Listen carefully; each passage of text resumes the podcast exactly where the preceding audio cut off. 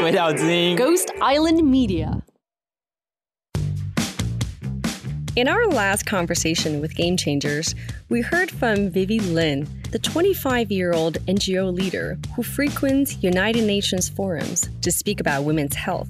And today, we continue with another youth leader with extensive experience at the UN. Tuhi Martukaw was co chair of the Global Indigenous Youth Caucus at the UN Permanent Forum on Indigenous Issues from 2010 to 2015. And today, she's a policy advocate, a journalist, and a community organizer. Tuhi is from the Pinuyumayan, one of the 16 recognized indigenous nations in Taiwan. The indigenous population makes up just 2.5% of Taiwan. Our guest today, Tuhi, she's figuring out a long term strategy for the youth participation of indigenous peoples in Taiwan. What you're about to hear is the podcast edition of Game Changers with Emily Y. Wu, where I speak with emerging leaders, individuals I have gotten to know in the last several years. These are the fresh faces of Taiwan you must get to know. They are young, they're cool, they're hip, they are changing the world, starting in Taiwan. This is the Taiwan Take. I'm your host, Emily Y. Wu. Welcome to a new conversation of Game Changers. And after today's episode, if you want to see a video version, head on over to YouTube. We'll have a link in the show notes. Thank you for having me. First of all, to kind of introduce you to our guests, um, there's a really famous pop star in Taiwan. Her name is Apao. Mm-hmm. Um, she sings only in her indigenous language. And you actually had a hand in translating one of her music. What did it mean to you to be that bridge, to be mm-hmm. translating that for the world? Well, I will say, well, actually, I didn't only translate the album for her, but for several indigenous artists or singers. I think it's very important for me to, you know, because I'm coming from that background. So I can choose the right words with awareness to set the message with every terms that I express or I choose to use. And uh, so that will give the songs or the lyrics another life, I will say. And also for, to open up another door for the international audience or, or, you know, like fans to get to know not only about her music, but also her culture and of course about Taiwan. So you've been an advocate for indigenous rights for a very long time. Um, when you were 21 years old, um, in 2006, you went to the UN for the very first time. Um, at some point, you became the co-chair of the Global Indigenous Youth Caucus mm. for about five years. Yep. At this time, when you were working with the international community, what do you tell them about what's happening back home? Well, um, at first, when I was in the, at the United Nations, actually, I knew I barely knew anything about indigenous peoples in Taiwan. So I met a lot of indigenous, indigenous youth from the world at that time, and they were asking me about, for example, because that was 2006, and in Taiwan we adopted uh, the Indigenous Peoples Basic Law in 2005. And people knows about that because it's very, it's a very progressive thing. Which was? Because it's uh, like uh, in a quite high level in a legal framework for a country to really pass a law to, to protect or to really define what is the rights of indigenous peoples and what's the duty, what's the responsibility of the uh, government uh, to do to really ensure the rights of indigenous peoples will be fulfilled, will be uh, implemented. And that is very rare in the international society. So people were asking me about that, like what kind of path uh, indigenous peoples in Taiwan took so we can really have this law passed and also like what's the impact for the people here. And I really cannot say anything to that because I knew nothing at that time as a university student.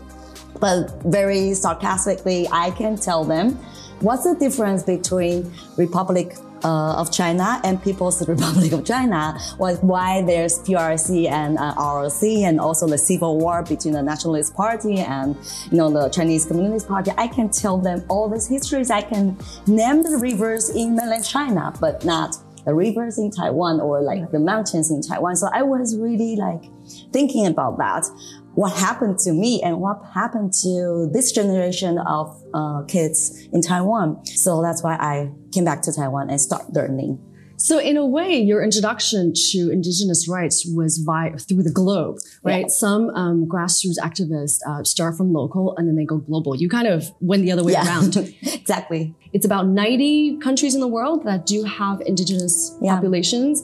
And so what was the sense that you got at the time that the global challenges for indigenous peoples was at the time? Okay. So at that time, like the, the most important topic we were talking about is climate change. Okay. Also like the slightly or like um, how this cross nation uh, development would impact uh, a really remote community, really far away from the world. And the other thing is that I really learned from is the mental health. Especially about identity, like sexual identity and also um, uh, indigenous identity and how that would affect our path to education, to career, to health, and all these things. Yeah, my gosh, to be 21 years old and to be at the UN and working with all these, my guess is very inspiring, very intelligent people from around the world. Um, I don't remember what I was doing at 21. um, you know, all that learning. And then afterwards, um, in 2013, when you were 29, you founded your own working group um, for Indigenous Taiwanese youth. What was that community like that you Mhm. thought this was kind of the future for Indigenous rights um, coming from youth in Taiwan? What, what was in your head at the time? I'm so curious. Uh, actually, I came back in, uh, to Taiwan in 2011 after my master uh, program. At Germany. Germany, yeah, from Germany. And then uh, that was the very first time I started to really be friends, make friends with indigenous youth in Taiwan, and also to really involve in all this movement. And um, so I was really like this. This uh, idea was getting stronger that I should, we should have something that we can have. Like it's also like a safe house, something like that in concept that we can talk about politics, we can talk about culture, we can talk about families, we can talk about how to be an indigenous and how it is to be an indigenous, indigenous in this society. So we started kind of from the street, from protest, and then we started to get some like reports or some articles that we would like to read together to discuss together. And uh, just slowly we kind of form like a group or a group of friends that we can talk serious things, but we can also hang out, have fun together. And What kind of topics were you tackling? we, we talk a lot about um, how do we survive in the urban setting? Because most of us we work or we uh, study in taipei. And actually taipei is not that friendly in a way to indigenous youth who uh, came all the way from the community directly to the city the setting. It's very different and also with uh, with all these stereotypes and also discrimination with all different terms. And sometimes just because for example if i say oh i'm indigenous people will say oh you must be good at singing. Maybe you can sing a song for me.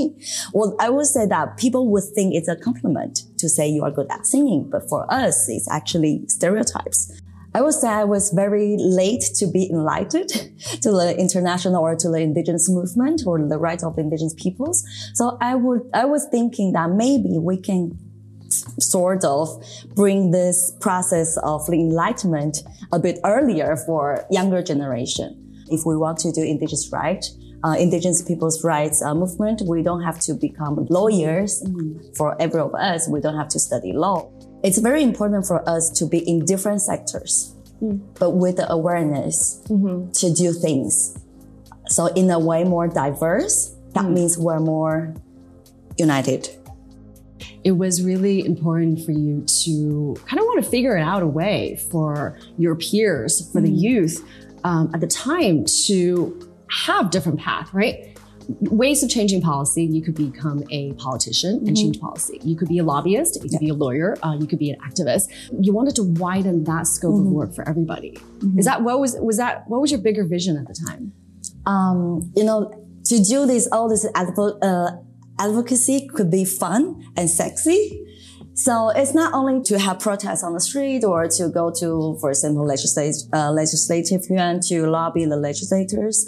There are a lot of other things we can do for theaters, for dance, for performing art, mm-hmm. or, you know, or for just the TV channel you choose mm-hmm. with awareness, that is mm-hmm. already something we're making difference. We're making change. And not to mention that to, to go out to vote or how we are expressing or how we are choosing the information we're going to post on our Facebook or Instagram. That's everything is actually part of the, the work. Yeah, so it's 15 years since you first stepped into the UN, um, about eight years, right, since you organized and founded the youth group for Taiwanese youth. How did you measure that success? What are some of those impact that you said, yes, you know what? This group, we made our dent. We made that difference. Um, there's more work to be done, of course, right? Um, but, but we made that impact here. Well, it's very actually it's very hard to to evaluate that because you know if we really want to make changes, it- it's it takes time. For now, I would say the biggest success I have is that I have lifelong partners that I know I can do a lot of work with. We can fight for our rights together, but we can also share our daily lives, our you know, ordinary lives together. I think that's important because if we want to do right advocacy for a long term, you mm-hmm. need partners. Mm-hmm. And you need someone who really understand why you are doing this. And also you need someone to really be able to communicate with, to mm-hmm. argue with, to really, you know, because rights is like the concept of different rights is not really frozen at the time or the space. It's evolving. And we need people to talk about that, to, to figure out that uh, evolution and also to figure out then how can we fit the concept to the different time of the era. And then we can adjust what do we want to do. On the evolving rights, what are some of the most urgent issues right now? the first thing pop, pop up for me is participation. Because in the past, we will say if we have a meeting, then we have indigenous representative, we have uh, re- representative for women, we have youth, or sometimes we even we have children, and we think that's just that's fair. But now it's not like that. We cannot just sit there only, but we should be able from different sectors, from different, you know, all these representatives, our voices would, should be discussed seriously and also really into the decision making process, not just to have someone sitting at the table. And also for people to really understand that if we want to talk about something, we should have the one who would be impacted by that decision to be able to provide their point of views. But sometimes for politics or for policies, imagination sometimes is quite dangerous Yeah. because we will be thinking, oh, maybe that's very, uh, I think that's good for you. But actually for the people who are really in the issue, it's not something they want. So it sounded like the working group that you founded in 2013 with the collection of youth that you um, recruited, that, you know, um, I I think that you guys, every year after that, you participated in as many international organizations as you can, in international events as you can. What is something that each of us, you came back with in arms saying that, okay, now I will disseminate what I've learned and I will now groom even more, um, more people into the future generations. Well, one I can give one story is that because you're United Nations, the first thing we have to learn is to write a statement with logic. You know, with like, uh, so we first prob- first we have to tell the fact and also the impact, the influence, and also the problems it causes, and most importantly, the recommendation. And that's the weakest part as like, because we've never really learned from school that if we want to solve a problem, we can think from ourselves first. It's just like, okay, you just do whatever you are told. Yeah. And that's the first thing we have to change. And I think that was in 2012 or 2013, that like the very beginning of our working group. And there was an issue happened uh, down to the south in Pingdong. There was a bridge that was built, but without the consent from the local indigenous communities. And also how the bridge, because it's more for, it's for tourists, and how the bridge is, um, uh, the management of the bridge and also the income. How can they like distribute the incomes to the local community? There, there was no discussion about that. So some of my, my partners uh, from the group, they really organize the youth from their communities and they wrote a statement with very concrete recommendations to different sectors that is involved in this, that was involved in this process of this bridge thing. And that mm. worked. Mm. They put their people into the management of the bridge. So that's something like it's in a very short time, but because we, we were trained at United Nations and also know with all this process. So they know clearly they have to propose something. Otherwise, people will just make decision for them. And then that might be something they don't want. Everything that we have in Taiwan, we're incredibly privileged to be here, but there are these real life, I think, negotiation um, skills um, that some of you only get because you were given that opportunity to mm. go to the UN. And now you come back to really make a difference here, you know, whether it's by um, training the youth here or doing groundwork yourself, which uh, we want to get to later on because you do hold a lot of community events now back um, at the homes of your parents and your elders. Yeah. Yeah. Hey, if you have enjoyed the Taiwan Take and would like to support Ghost Island Media, we take monthly donations on Patreon. We're at patreon.com slash Taiwan. And please give us a good rating on Apple Podcasts and Spotify. This helps other people find the show. All right, thank you. And back to the show.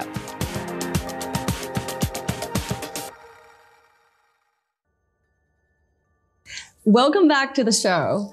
This is where I talk to really cool people in Taiwan doing really interesting things in the world and back home in Taiwan. Today, we've been talking to Tuhi. You grew up in the city, um, your mother's indigenous, your father's not. You didn't actually grow up speaking the mother tongue. Um, so there's a path to kind of reclaiming your identity. Mm. Um, when you were 18 years old, you added your mother's name yep. to your ID so you can reclaim indigenous status. Yep. So growing up, you know, what did you remember about visiting your mother's village mm. and the elders? What was that relationship like?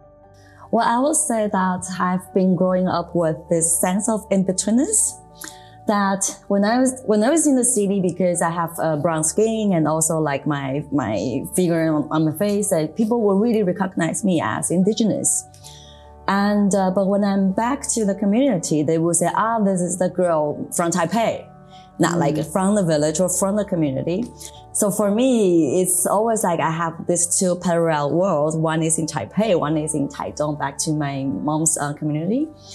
And um, so this kind of in-betweenness has been with me until like I'm 20 something. And the mm. very first time I started to feel feel in is uh, when my grandfather passed away because I stay in the community for like almost a month because we have a very, very long uh, process of a funeral, mm. uh, combining indigenous and Taiwanese. So at that time, I really got to to learn my relatives, like like the right relationship between the relatives and also the stories, the history of my own family, and that's the really first time I start to feel that I'm part of this society what did you learn about that history? Well, for example, that I the, the first thing I knew is that actually my grandfather, he's also a mix. so we do have not only Pinuyumayan blood, but also Pingpu uh, blood from the Pingpu uh, peoples. And also uh, part of his ancestors are from uh, Pingdong. Mm. So they travel all the way to Taidong and also like uh, from my uh, grandmother's family we do have this uh, bloodline of being um, traditional healers. And healers. That, yeah, traditional healers. That's why we do have this sense of connecting to the other world of the, uh, with the spirits. And, and, nowadays, I mean, as an adult, um, you bring um, uh, workshops and community events back to the villages. Yeah. I would say that it's actually for, um, as I said, I think all this work can be fun and sexy and can be cute. Very sexy. and that's why I try to, for example, I try to uh, invite some of the community members to go abroad with me to different events, indigenous events. And also I have some like theater group to the community to talk about serious things, but in very interesting way. What is it that do you really want to leave for the next generation? I think it's a beautiful thing to have all these diversities in our communities and also in our society. But we need to recognize that diversity, but somehow I think it's important for us to ignore all these differences because we are all different. Mm. And uh, also for the kids, because for the kids or for the younger generations, then they don't have to choose to be, become someone mm. they are expected to. Or for mm. me, like I was asked a lot, like, why do you, why did you choose to become an indigenous? And it's a weird question because, of course, legally, I had to go through this process of having my mother's uh, name uh, to my name. So that's why legally I can have this indigenous status. But it's not by choosing to decide who you are. It's more like I'm growing up with that. And I'm also growing up to that mm-hmm. because I need to learn all this knowledges, cultures, traditions, and also how it is um, as an indigenous person, but also as an Taiwanese. So what I want to say is that like for the next generation, they don't have to choose their identities and we don't need to ask for the identities because we are that. And yeah. we are that mixture. We are that diversity ourselves. Thank you so much for sharing all that with us today. Mean, yes, your work at the UN, yes, your work back home in Taiwan, um, bringing together Taiwanese youth the bigger cause, but also sharing your personal path because I think me, myself, and everybody here and everybody's watching, I think we probably all have some kind of an identity that we are um, coming in terms with, mm-hmm. right? And that takes process, that takes a lot of courage. Um, it takes a community to help us get to where we are today. Mm-hmm. Um, so, one final question before we let you go to pursue your five year plan uh, is something that we ask everybody. How much of what you've accomplished so far um, was given to you versus how much did you have to fight for? Hmm. Um, well, I, I want to start with one quote first. Culture is our mana. Mana is uh, Hawaii uh, language, that means strength. Mm-hmm. And cultural, culture is also our resistance, the core of our resistance. So I would say that of course, I, I'm very proud and I'm very, I appreciate a lot that my community and also indigenous peoples in Taiwan, despite all the difficulties, we're still here. And this is the resistance I got from that. And also not only indigenous peoples in Taiwan, but also indigenous peoples around the world. We have that resistance. I was awarded by that in a way and given that strength. And now what I can do is really to, again, to have that resistance, to have that money, to more perspectives, to more work that I've, I'm trying to do. So yeah, I would say it's like a, I cannot really say how much is what, but it's like a mutual process and it's evolving. It's like a, cir- uh, a circulation. I love that. Resisting and just being strong, kind of find that inner strength and resist all you can. thank you. Oh. Well, thank you so much for today. Thank you for having me. And thank you for being a game changer in increasing youth participation in Indigenous issues around the world, in Taiwan and globally. So, audience, thank you for staying with us today. If you're also a game changer in your community, please get in touch. And as always, I'm Emily Y. Wu. This is Tuhi Martukaw. And you're watching Taiwan Plus follow, and subscribe on all social networks. See you again soon.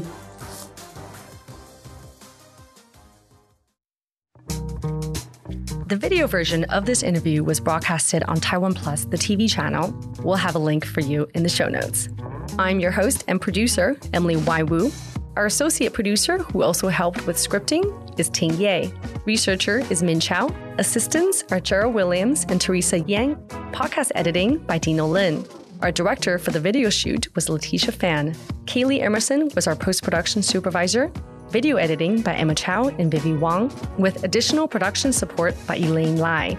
Thank you for the executives and colleagues at Taiwan Plus Shirley Keng, Kelly Kuo, Eric Yang, and Jenny Luo. See you next time.